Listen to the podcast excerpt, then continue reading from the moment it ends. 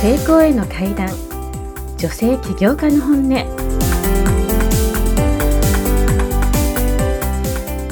和心ルネッサンス株式会社自分発信プロデューサーの三木聖子です。成功への階段。女性起業家の本音ということで、えー、先週に引き続きまして今週も龍崎玲香さんに、えー、ゲストにお呼びしております。では龍崎さんよろしくお願いします、はい、よろしくお願いします。では今日はですね、えー、まず、えー、今の現在の龍崎さんが、はい、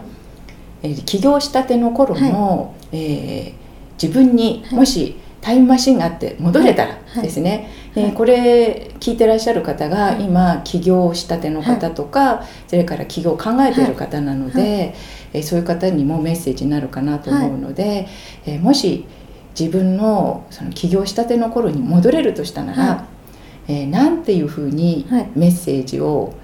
かけられるかなっていうのをお聞きしたいんですが。ああもうそのものズバリ、はい、よく起業したおめでとうって感じですかね。おめでとう。はい。はい、あのそうですね起業したってことは起業したくてしてると思うんで、うん、あの人はやりたいと思ったことに関してあのやれなかったというよりもやらなかったたその後悔ってものすごい後になって響いてくるので、もうそこで起業したんだったら、まあ、ある意味成功ですよね。もう起業したっていうこと自体がもう成功。うん、うん、それは、えーと、収益とかそういう意味ではなくってあなたの人生にとって一つの成功ですよね。だってやりたかったことを実現しちゃったんだから。あ、はい、もうその時点で。はい成功ですねそれをあと継続するか大きくするか、うん、あるいは切り替えるかっていうのはその後の、まあ、自分なんですけど、はい、あの大丈夫です起業しちゃったんでも。はい、そうです。社に住まれてましたね。出ちゃいましたね。ねはい。もう起業したっていうだけでね。はい。はい、です。とうございます。おめでとうございます。じゃあ引き続きですね、はい、せっかくなんで、はい、あのその今起業したてとか、はい、えー、企業のことを考えてらっしゃる女性に、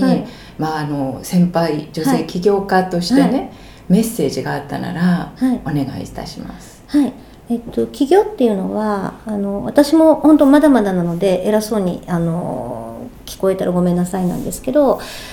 うんとすごく素晴らしいことだと思うのが、うん人ってあの本当に自立してこそ輝けると思ってるんですね。うん、でそれを痛感したのは私があの33の時、まあ、22年前なんですけど主人亡くしてしまって。でうんとものすごい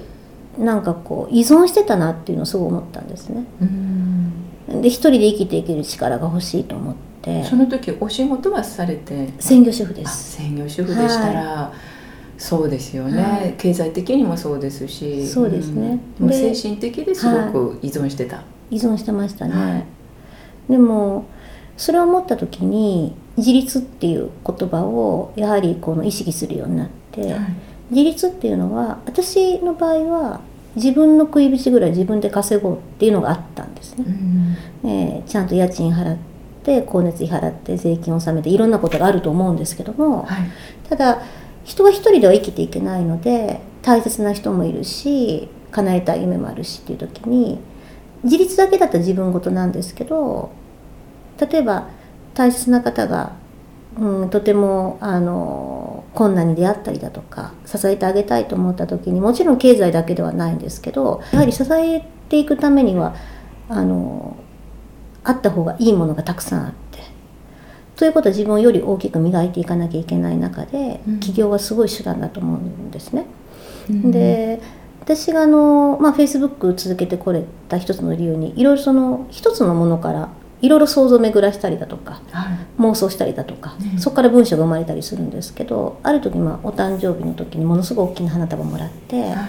い、で一人暮らしなので本当大きな花瓶なんかないので、うん、もうあっちの空いてるものこっちの空いてるものってその花束を崩すのちょっともったいないのと思ったんですけどそうも言っていられずにそしたら別に花のそのたしなみとかがあるわけではないんですけど、うん、こう一輪挿しとか刺したりだとか自分で色合い考えて、まあ、束ねて入れていくうちに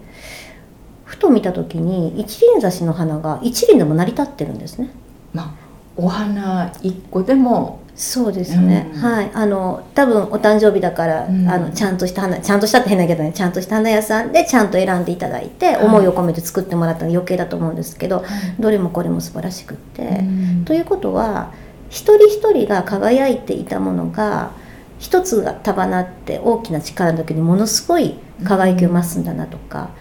それは例えばあの本当音楽のこともよく分かってないんですけど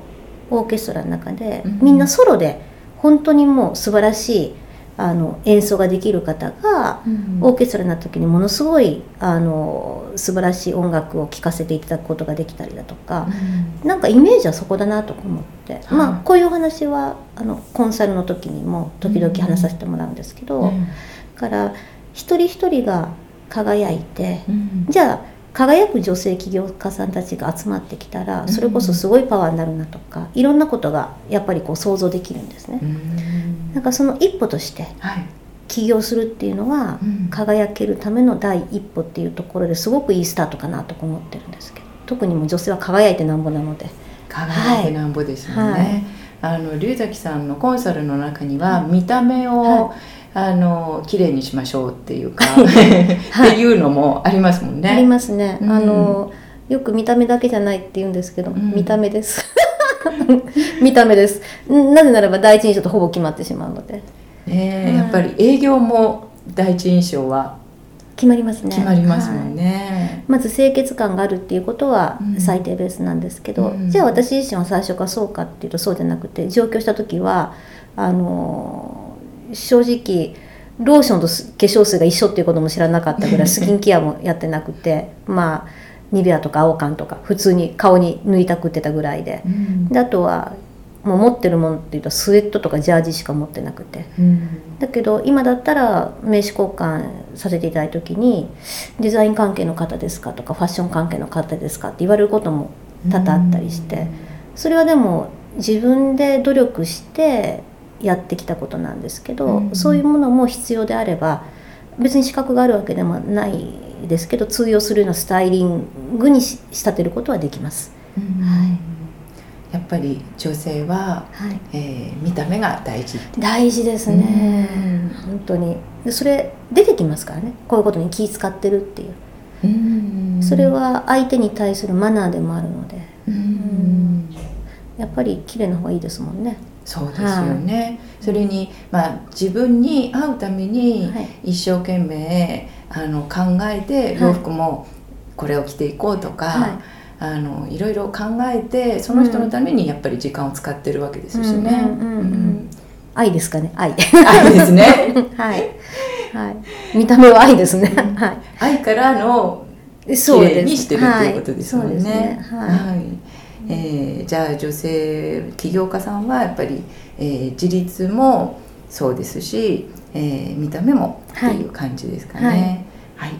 ありがとうございました。えー、では2週にわたって龍崎玲香さんのお話を聞かせていただきました。どうもありがとうございました。はい、ありがとうございました。